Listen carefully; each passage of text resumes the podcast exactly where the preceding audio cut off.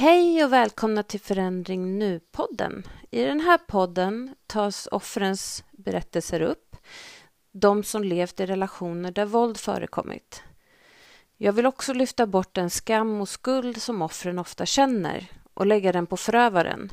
Det är alltid förövarens ansvar och fel om den begår våld, ingen annan. Ingen, an, ingen människa får utsätta en annan för våld någonsin. Ni som känner att ni vill dela mer av er berättelse kan kontakta mig på podd, p-o-d-d, understreck, forandring nu i ett ord, snabla outlook.com eller via sociala medier för podcasten har både ett Instagramkonto, en Facebooksida och en Facebookgrupp. Så in och gilla och följ och gå med i gruppen så kommer avsnittet starta nu.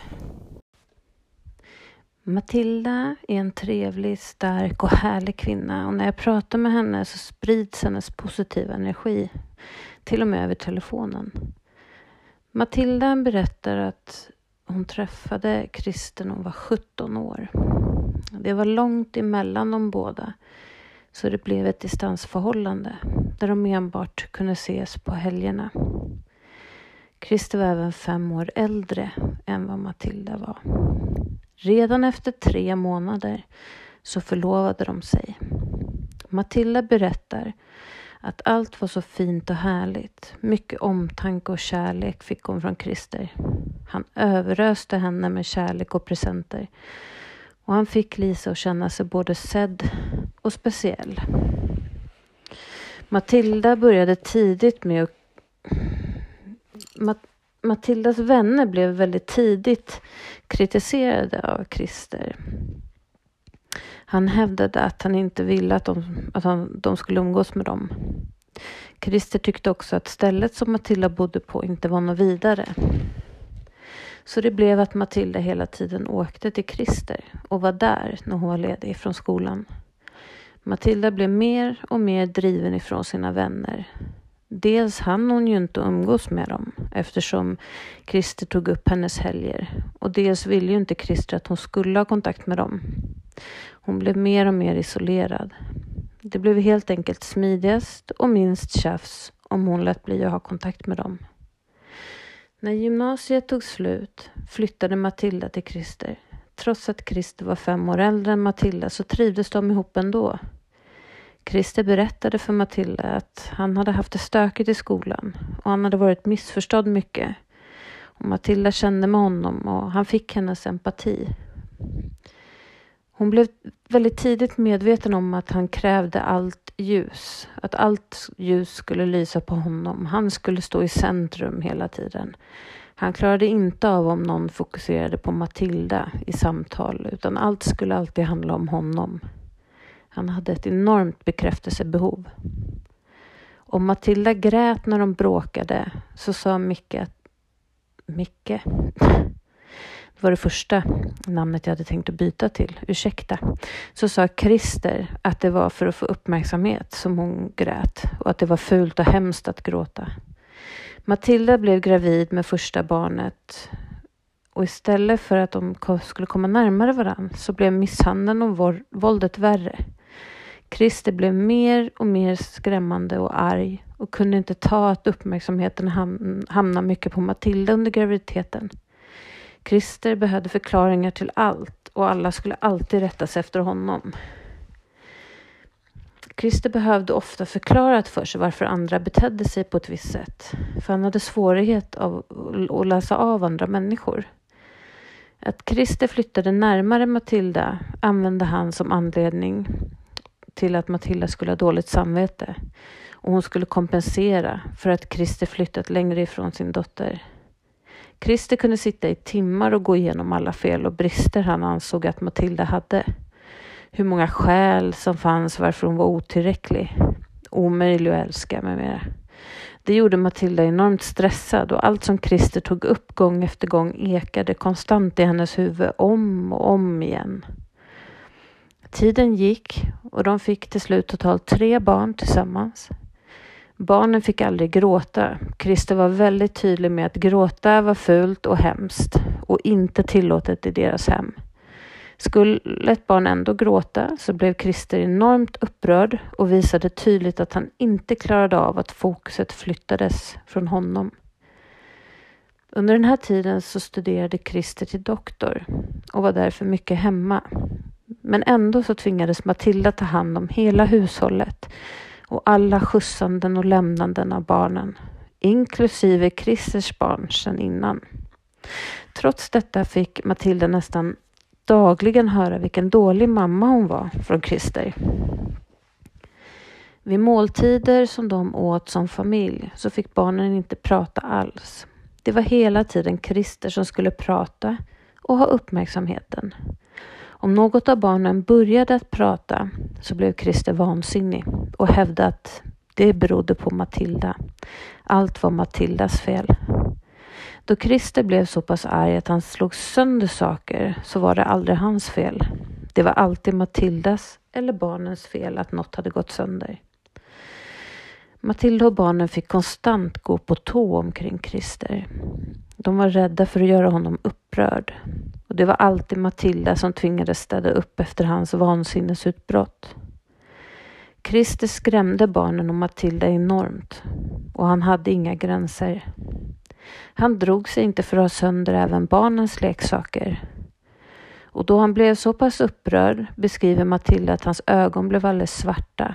Han bröstade upp sig mot dem för att skrämma dem ännu mer. Det gick så pass långt att vid en jul så bytte Matilda ut allt julpynt som skulle undvika färgen röd då hon läst att färgen kan påverka ilska. Vid det här laget var Matilda helt isolerad med sina tre barn. Nu börjar Christer också sabba Matildas ekonomi. Ekonomiskt våld är ju ofta en del av allt det våld som offren utsätts för. För tio år sedan gick det inte längre. Matilda valde att avsluta relationen. Hon träffade en man som visserligen bodde en bit bort, men som visade henne hur kärlek borde vara. Christer tvingade Matilda att berätta för barnen om separationen. Och Christer hade innan krävt ett exakt sätt som hon skulle berätta det på, där allt skulle bero på henne. Christer skulle vara martyr. Väldigt snabbt vände Christer deras äldsta barn emot Matilda och barnen fick inte sörja separationen eftersom Christer anser att tårar är manipulation. De första tre och ett halvt åren fick inte Matilda träffa deras äldsta barn för att Christer manipulerade barnet. Han övertalade det att Matilda var hemsk. Matilda tog direkt kontakt med socialen för att få till umgänge med barnen. Men socialen tyckte synd om Christer. Ingen sa åt honom och ingen hjälpte Matilda. När de hamnade i familjerätten manipulerade Christer alla genom att hävda att barnen säkert kommer att börja umgås med Matilda. Så då la de ner allt. Men Christer fejkade ju såklart allt. Mannen som Matilda träffade med flyttade efter cirka tio månader närmare henne och de lever fortfarande ihop efter tio år. Christer ansåg inte att det fanns mycket positivt med Matildas nya partner och brukade kalla honom för hunden och pratade illa om honom, både inför barnen och inför Matilda. Christer hotade också flera gånger till deras barn att ta livet av sig om de ville bo hos Matilda på full tid. Matilda kunde under de åren hon träff inte träffade sitt äldsta barn ha lite kontakt med honom via barnets bästa vän. Hon lämnade brev där som de sedan ställde in på toaletten när barnet kom dit för att kunna läsa i lugn och ro och få ett bevis på att Matilda fortfarande kämpade för att få ett umgänge med barnet. Barnen fick aldrig prata om sin mamma när de var hos Christer. Då blev han vansinnig.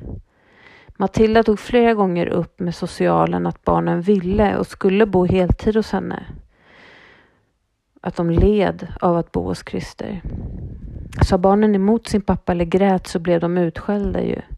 Men till slut kom ena barnet till Matilda på heltid. Sju år efter separationen, då ett av barnen varit i ett jourhem, så tyckte socialen att växelvis boende var att föredra.